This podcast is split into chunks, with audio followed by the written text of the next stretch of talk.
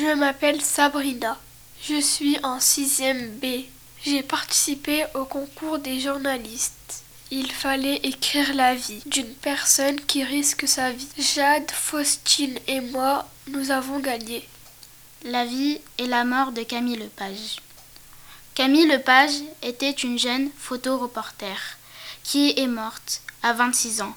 Elle allait dans les pays d'Afrique pour avoir des informations sur les guerres, et particulièrement au Soudan. Le douze mai deux mille quatorze, au Soudan, Camille Lepage a été tuée d'une balle perdue, pendant qu'elle traversait un village près de la frontière du Cameroun. Sur les photos, on voyait qu'elle avait la joie de vivre. Elle était très heureuse de faire son métier. C'était une femme courageuse. Jade Assadi. Stella Paul. Stella Paul est une femme. Son métier est d'être journaliste. Elle aime bien son métier. Stella Paul est indienne. Elle dénonce le mal qui est fait aux femmes et aux enfants. Stella Paul aide aussi les femmes en difficulté. Des hommes ne sont pas contents. Ils la menacent de mort. Elle a de la force et elle n'a pas peur. Sabrina Slimani.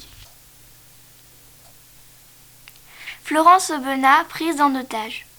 Née le six février mille neuf cent soixante et un à Bruxelles, Florence Aubenas est journaliste et écrivaine française. En deux mille cinq, Florence part pour un reportage à Bagdad.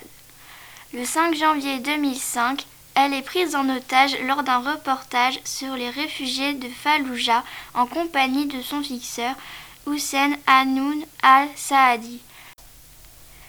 Une cassette est déposée à l'agence Reuters montrant que Florence est en vie.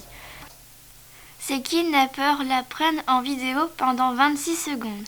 Elle déclare qu'elle est en mauvaise santé, y compris psychologiquement, et semble très éprouvée des conditions, mais elle demande aussi de l'aide à un député. Il n'y a malheureusement aucun indice identifié des ravisseurs de Florence. Cinq autres vidéos seront transmises au service secret français et à sa famille. Le ministère des Affaires étrangères annonce la libération des otages le douze juin deux mille cinq. Peu après avoir revu sa famille, elle est vite transférée en hélicoptère afin de raconter en détail son enlèvement.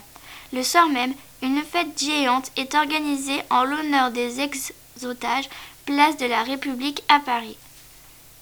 Lors de la conférence, le quatorze juin deux mille cinq, elle raconte ses conditions de détention.